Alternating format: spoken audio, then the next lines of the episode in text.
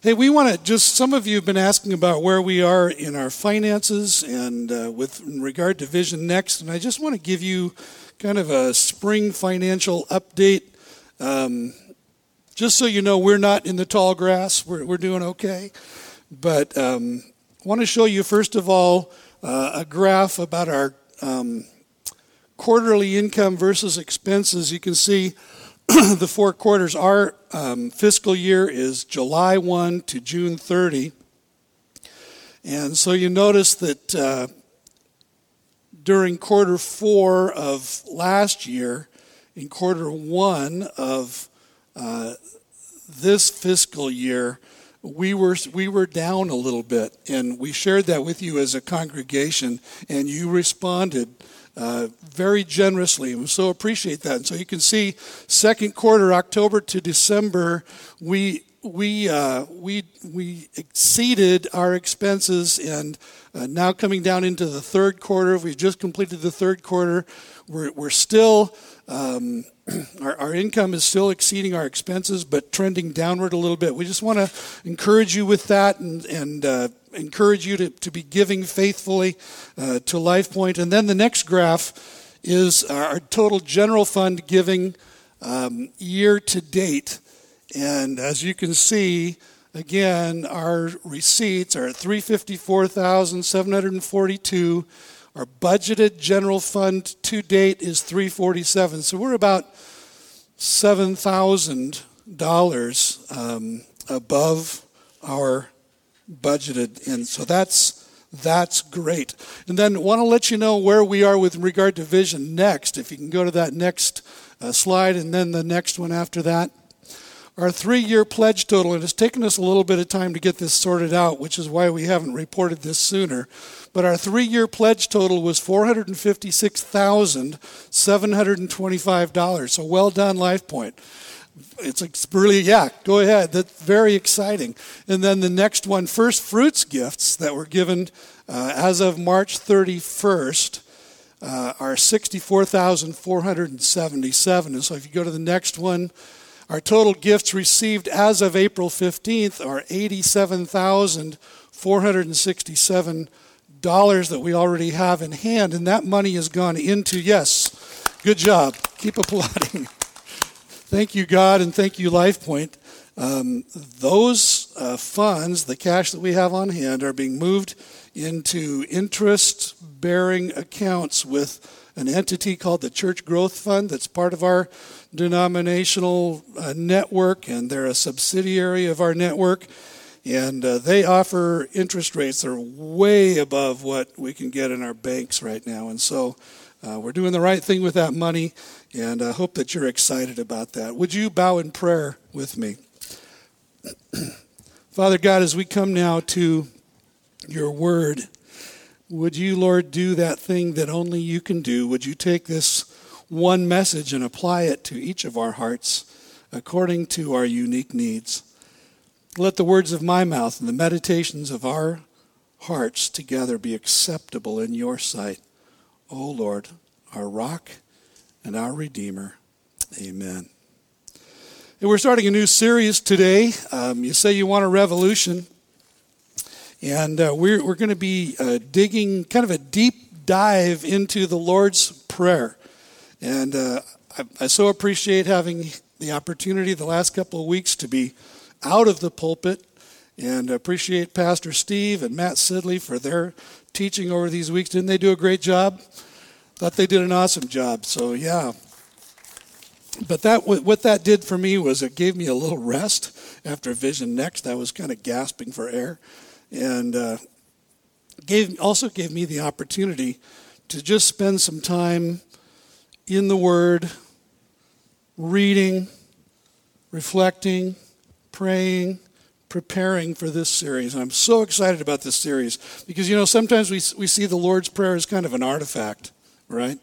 I mean, it's, it's kind of this interesting thing that uh, the Lord gave to his disciples, and, but it doesn't affect us much. And I want you to know that, that uh, I, I have seen the Lord's Prayer in a new light, in, in big ways. And I hope that uh, together uh, we will grow significantly as we think through what it is that Jesus was actually teaching his disciples. So our title is based on, you know, that song. You say you want a revolution.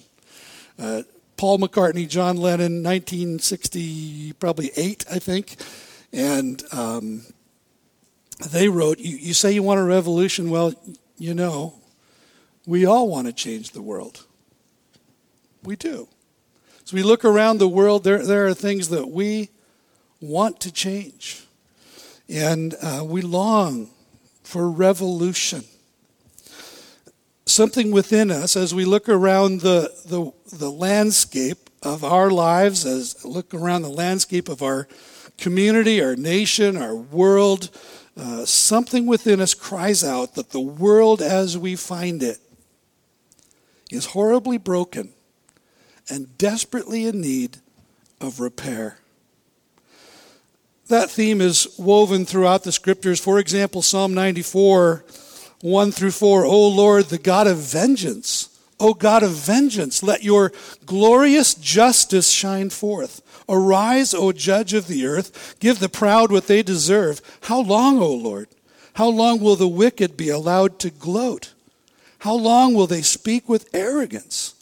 How long will these evil people boast? And sometimes we've felt that way, haven't we? Have we watched the evening news and we say, What is wrong with our world? Why are things so sideways? Why are people so confused? Why do the, why do the wicked prevail? Why are the righteous always dumped on?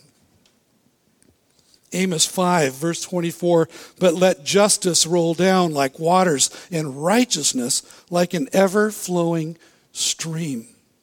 We look around our world today, we watch the evening news, we read our newspapers, we read our news magazines, and, and we see people all over our all over our country and literally all over the world agitating for change. And some historians have identified this modern epic as the age of revolution. We might think of the revolutions most of us have studied in school. For example, the American Revolution or the French Revolution, the Bolshevik Revolution under Vladimir Lenin in Russia, or the, the Maoist Revolution in China.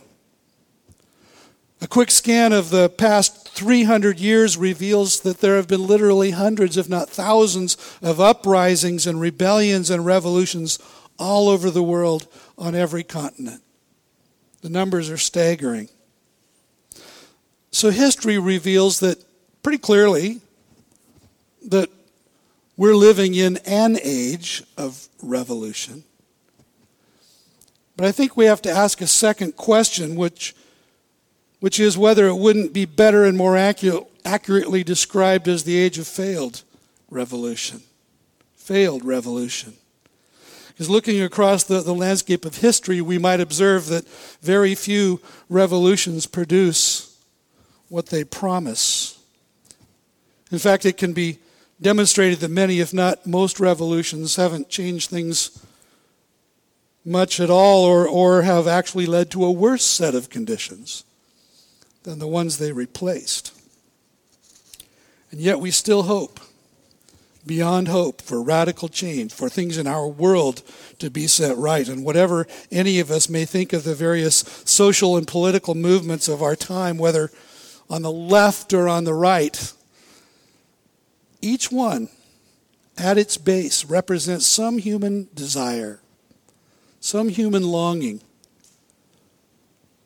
for a better society, a more just government, more equitable conditions, at least for the revolutionaries themselves, at least from their perspective. But regardless of, of how clear or unclear our vision may be, most of us rightly long to see things like righteousness and truth and justice prevail, uh, though we don't know how to achieve it.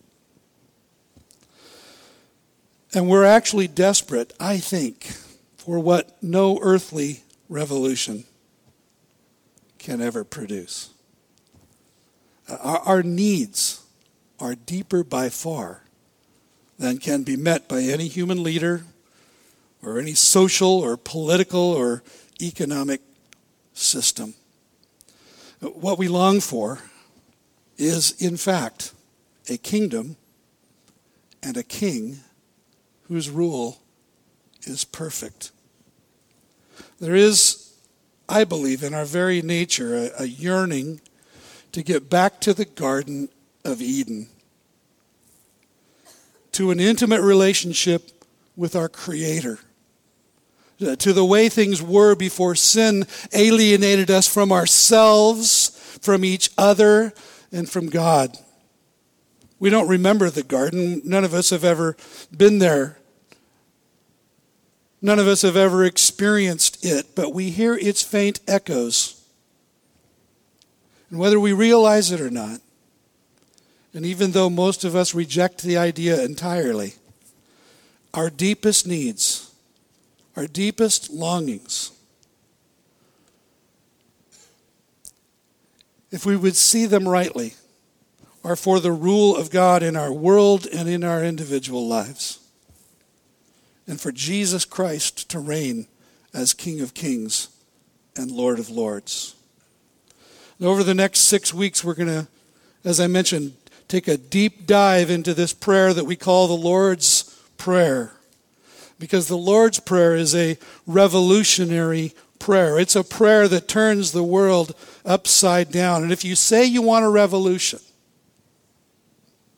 if you say you want a revolution, there can be no clearer call to revolution than when we pray, Your kingdom come, Your will be done on earth as it is in heaven. Most people in the Western world are, are familiar with the Lord's Prayer, but our familiarity may be the very thing that prevents us from seeing just how radical, just how subversive it really is.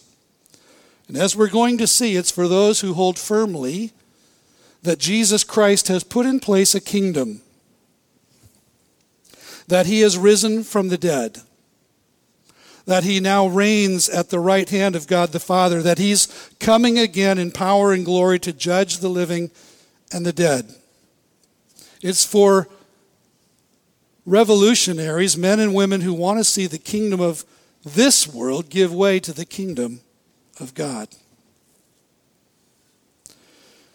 You and I were created for communion with our Creator. In the Garden of Eden, the first man and woman enjoyed a daily, face to face conversational relationship with God, which is the very essence of prayer an ongoing relationship, an ongoing conversation with Him. I've always been fascinated by the statement in Genesis chapter 3 that, that Adam and Eve heard the sound of God walking in the garden in the cool of the day. That they enjoyed that face to face relationship with Him. That, that for God to be walking in the garden in which they also walked was the most natural thing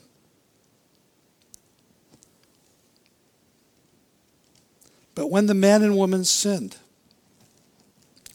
their sin spelled the undoing of that relationship. And so instead of communing with God, instead of conversing with Him, instead of enjoying that deep, intimate, personal, face to face relationship with Him, what were they now doing? They were now hiding from Him, avoiding Him. And sin's worst effect is that it separates us from the one who created us uh, who, who knows us best and who loves us most. And ultimately, because of their sin, they were driven from the garden. But not only from the garden, they were driven from God's very presence. And as we know, sin proved to be a family disease, and the sin of Adam spread to the entire human race. But before that happened, God promised that He would one day send a Redeemer who would set things right, who would crush the serpent's head. And that Redeemer came in the person of Jesus Christ.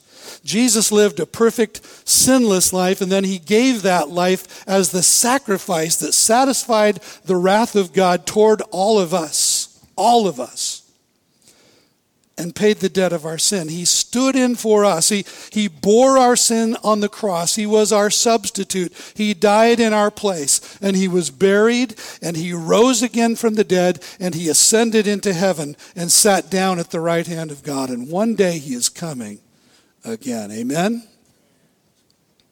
And because God accepted Jesus' sacrifice as the full and final payment of our sin debt, our sins can be forgiven. When we simply trust by faith in what Jesus accomplished for us, here's what happens God forgives our sin, all of it past, present, and future. Scandalous, really.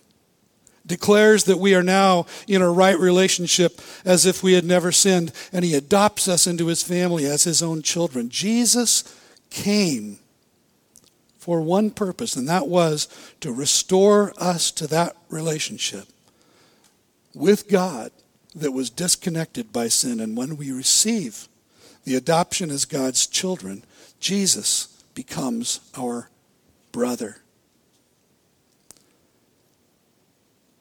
So it's strange to say, but prayer is at one and the same time, simultaneously, the highest, but also the most neglected privilege of God's children. We evangelicals frequently talk about the Christian life as being all about a relationship with God, and it's true, and that's what the, the Christian life can be and is supposed to be. But how can we claim, how can we claim to have a relationship with someone with whom we rarely have a conversation? You know, a great deal of research is indicating that many Christians have actually given up on prayer.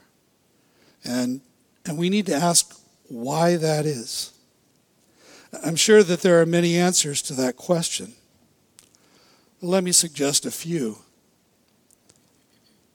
First of all, we may simply be confused about God. Whether we pray or how we pray and what we pray for may reveal more about how we view God than any other single indicator. There's an ancient saying from the early church as we pray, so we believe. That is, our prayer reveals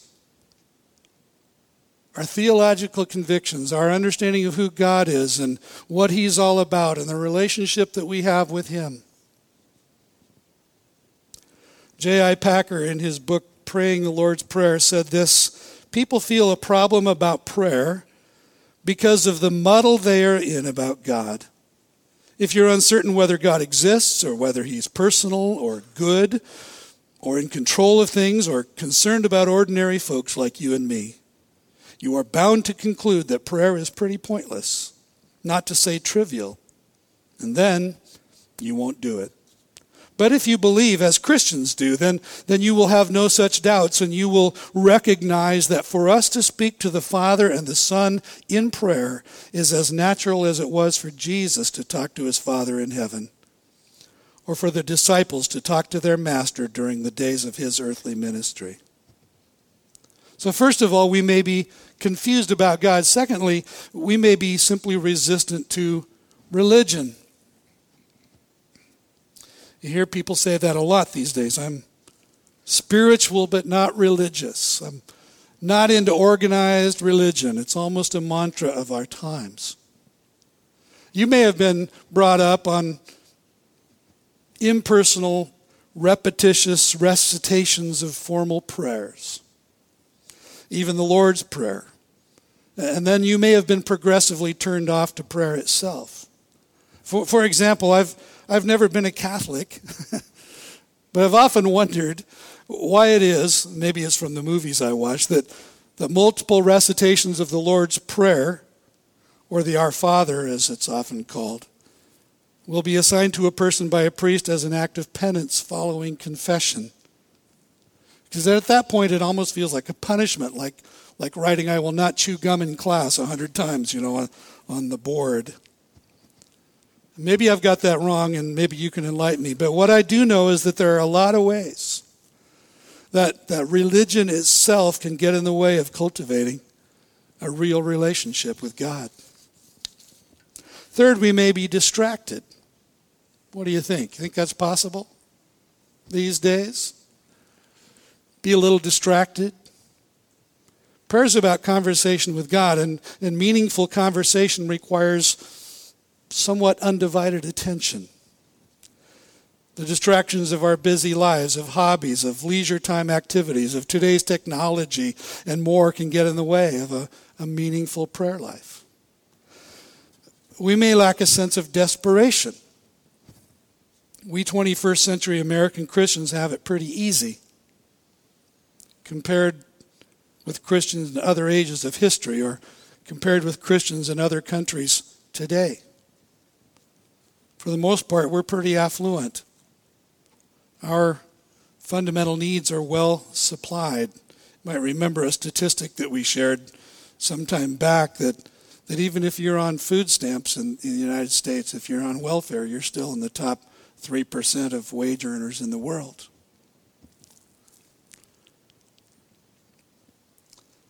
So far in the United States, if we experience persecution, it's most often mild and relatively inconsequential, and as a result, we rarely experience the desperation that, that other Christians have experienced that drives us to prayer. Another possibility is we may have never been taught how to pray. The most common way to learn to pray is not by direct instruction. That would almost seem kind of boring to me, but but by listening to others pray and following their example as we begin to learn to pray ourselves. You may not have had that experience. You may, you may not have had prayer modeled for you by your parents, by your friends, by your relatives, by others. You, you may not have been a part of a church where prayer was practiced, except maybe from the pulpit. And what I want to encourage you with during these weeks as we dive into the Lord's Prayer is that you can learn to pray. And I'm not just talking about mimicking, I'm talking about learning to have a real conversational relationship with God. In Luke's version of the Lord's Prayer, the disciples ask Jesus, Lord, teach us to pray. And when you think about it, it's some, somewhat surprising what they didn't ask him to teach them. For example, uh, they might have asked Jesus, teach us how to turn water into wine. That, that'd be kind of awesome. Save a lot of money. Enhance your social life. Or, Lord, teach us how to raise people from the dead. Save a lot of money on funerals. Some of the disciples were fishermen. As fishermen, they might have asked, Lord, teach us how to calm a storm, or, or show us how you filled our nets with fish that day. How'd you do that? Could you teach us how to do that? Or even teach us how to walk on water.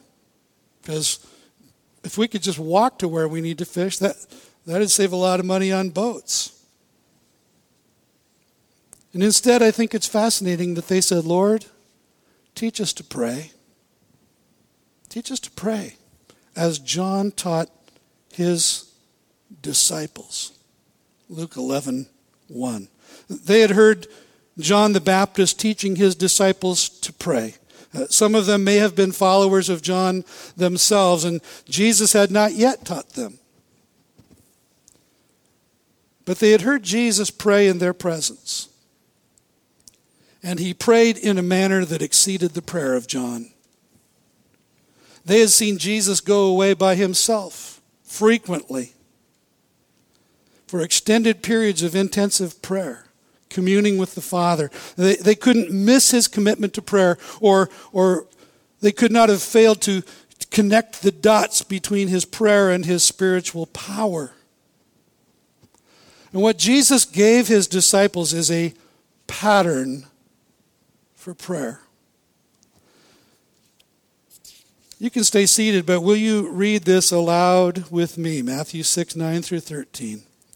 Pray then like this Our Father in heaven, hallowed be your name.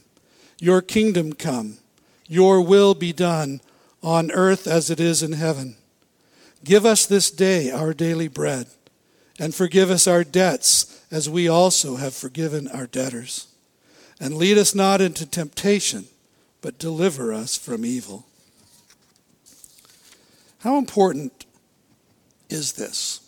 God the Son is teaching us to communicate with God the Father. If anybody knew what it meant to talk with God, it was God.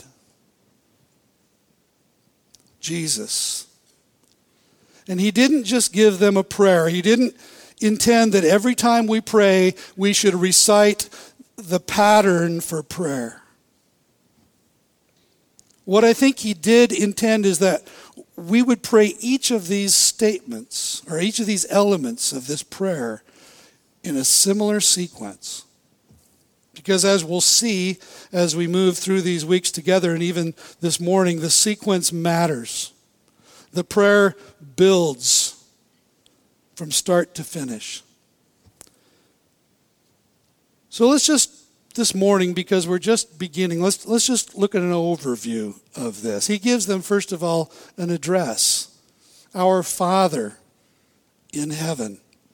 This is where we're going to be next week, and we're going to go deep into this next week. But Jesus directs us to approach God on the basis that we are His children, that we're members of His family, that He is our Father. He, he welcomes us with the love, the perfect love, of a perfect Father. And then He wants us to link the thought of His fatherhood with the thought that He is our Father in heaven. That is, that He is the eternal God who is sovereign and self existent. He is there and He is not silent and He is for us, but He is also firmly in charge of everything. Fatherly love combined with transcendent majesty and the rest of the prayer assumes these two attributes of God his fatherhood and his sovereignty. God is asking, in essence, what do you take me for? And what am I to you? That's the question that this prayer begins with.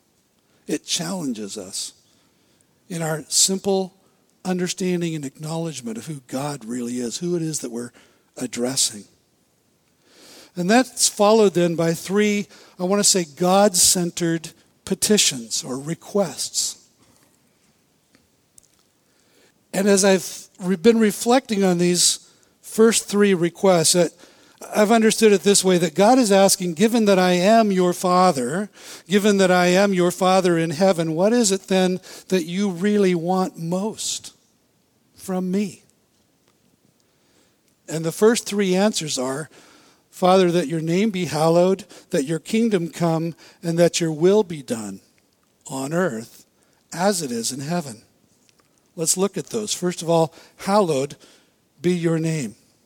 This is the really the, the largest and the most foundational request of the entire prayer. Packer wrote, Understand this request and make it your own, and you have unlocked the secret of both prayer and life. The way that we regard the name of God reveals the posture of our hearts toward Him.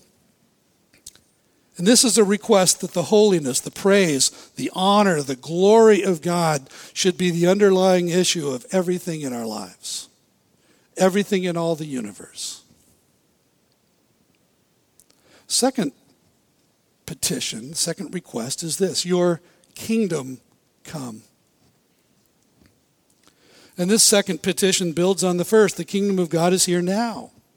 God's kingdom is essentially his reign over his people for their good and for his glory. God rules, and he rules redemptively, benevolently kindly, generously, mercifully in the hearts and lives of those throughout the world who trust in Christ as Savior and obey Him as Lord. The kingdom has come in the person of Jesus. But one day the kingdom of God will arrive in the fullness of its glory. And we look forward to that day. The kingdom of God on earth will never, ever, ever be established through social action or political movements. One day Jesus will come again to rule and to reign on earth. So as we pray for the kingdom of God, we regularly renew our hope. We regularly renew our hearts and purify them before Him. John said that the, the hope of the coming of Christ is the purifying hope of the church. Third, Jesus taught them to pray, Your will be done on earth as it is in heaven. Jesus is saying that the presence of the kingdom of God, His rule, is revealed when you and I begin to obey and worship God from the heart in the same way that the residents of heaven do. It's good for us to, to read and reflect on heaven and what's going on there, the things that are happening behind the veil. I don't know if heaven is way up there somewhere or just right here beside me. I don't know where it is, but I can't see it now. But I can understand. I can understand from God's word what happens there. And it's all about the praise and the glory and the worship of God. The presence of the kingdom is shown when it's no longer my will that's preeminent in my decision making, but His. How do we know what the will of God is? It's revealed in the Bible through the apostles and the prophets. Hallowed be your name, your kingdom come, your will be done. And then that's followed by three man centered petitions, or if we want to say it more crassly, self centered petitions. As I thought about this, it seems that God is asking so, if I'm your Father in heaven, what is it that you want most? We've already talked about that. But then the next question is so, what are you asking for right now as a means to the end of my name being hallowed and my kingdom coming and my will being done? Again, the sequence matters. And the first thing that Jesus taught them to ask for was, Give us this day our daily bread. You know, there, we talk a lot in our society, kind of our cultural mythology, about the self made man or the self made woman. And there is no such thing. This request reminds us of our dependence on God for even the most fundamental needs of our lives. God is exalted he is self existent, he is self sufficient. We, on the other hand, are incapable of acquiring even our, even our most basic needs without his help. It all comes from him. God is glorified when we humble ourselves and acknowledge our need. You hear a story about a, an office flooding, and we realize that that could happen to us, or worse. It could all be gone tomorrow. Everything we've worked for, everything we've built up in life could be gone in a flash. Sudden health failure that overwhelms our economy.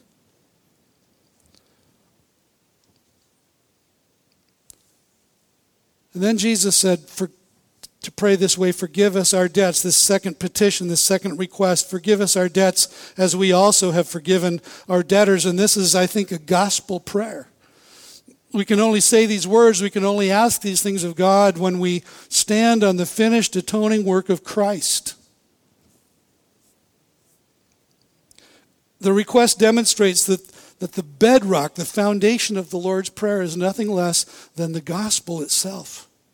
We can only pray this prayer when we recognize that we are deeply sinful and that only the grace of God in Christ can, can remedy our situation. And as the grace of God does its work in our lives,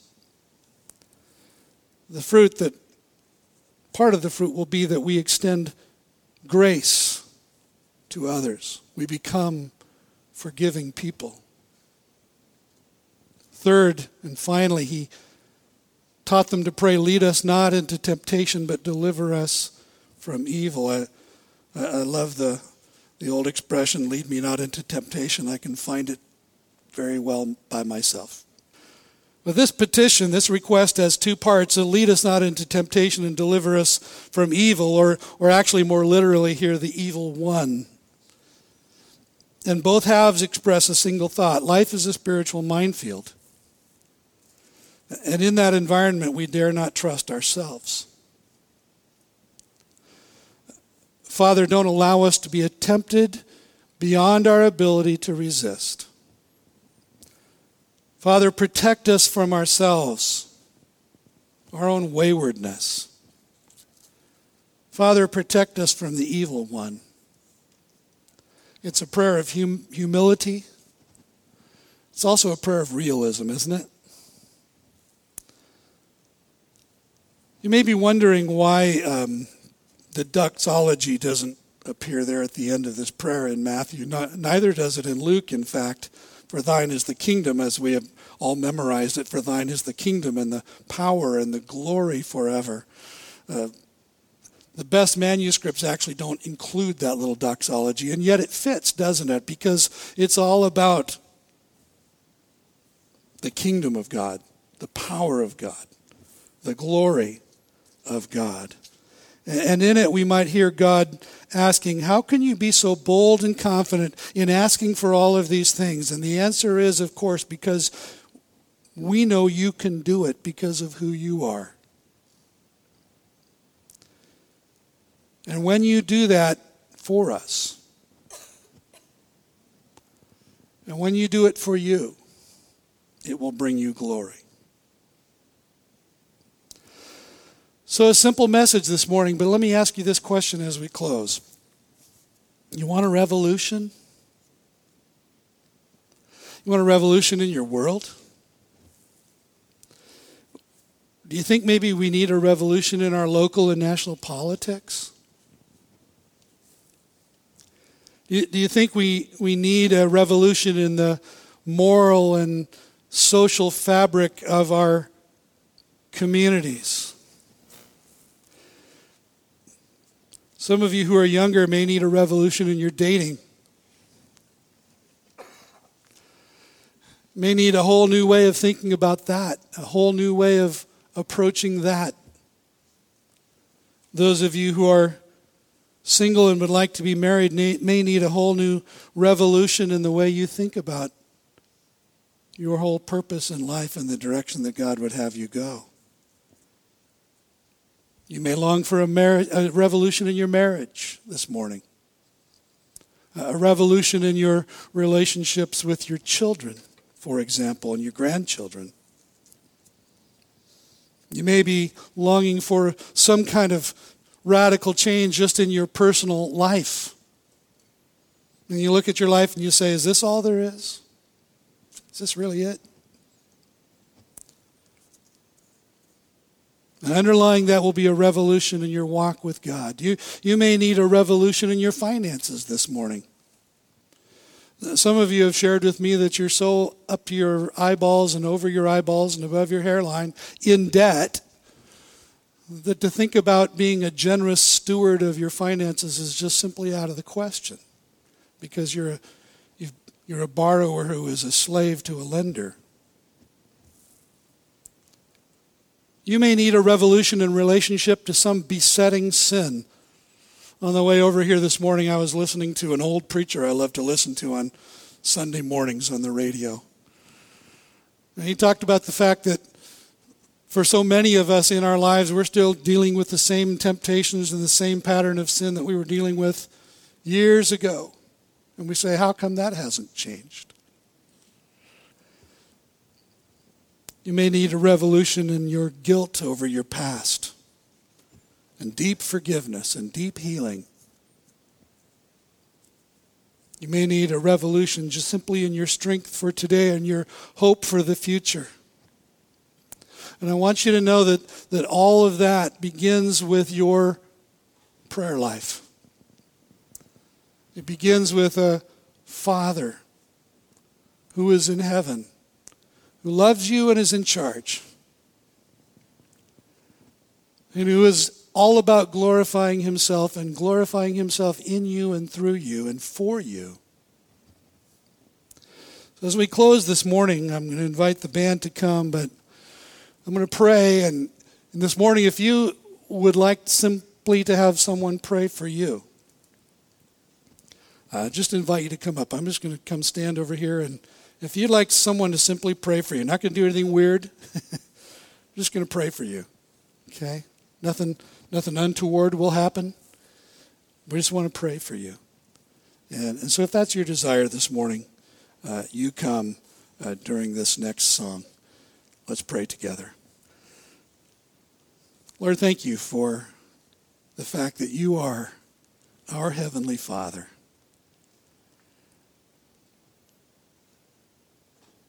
Lord, for some of us, that word Father is a, a difficult word because the one that we had here on earth failed us. And yet, Lord, you are a Father unlike any of us fathers, far and above. You are the, the prototype for all fatherhood. And you are perfect in your love, perfect in your faithfulness, perfect in your generosity, perfect in your wisdom. And Lord, you are in heaven, and so not only are you loving, but you're in charge, and so we can trust you with our lives. And this morning, I, I pray as we move into this uh, series, and as we go deep into this prayer that Jesus taught his disciples to pray, Lord, that we would find you increasingly to be all that we need. Thank you that we can bring all of our requests to you, that none of them is too small, too trivial, too ridiculous. But as a, a loving Father who knows us, knows what we're made of, you delight to hear our requests.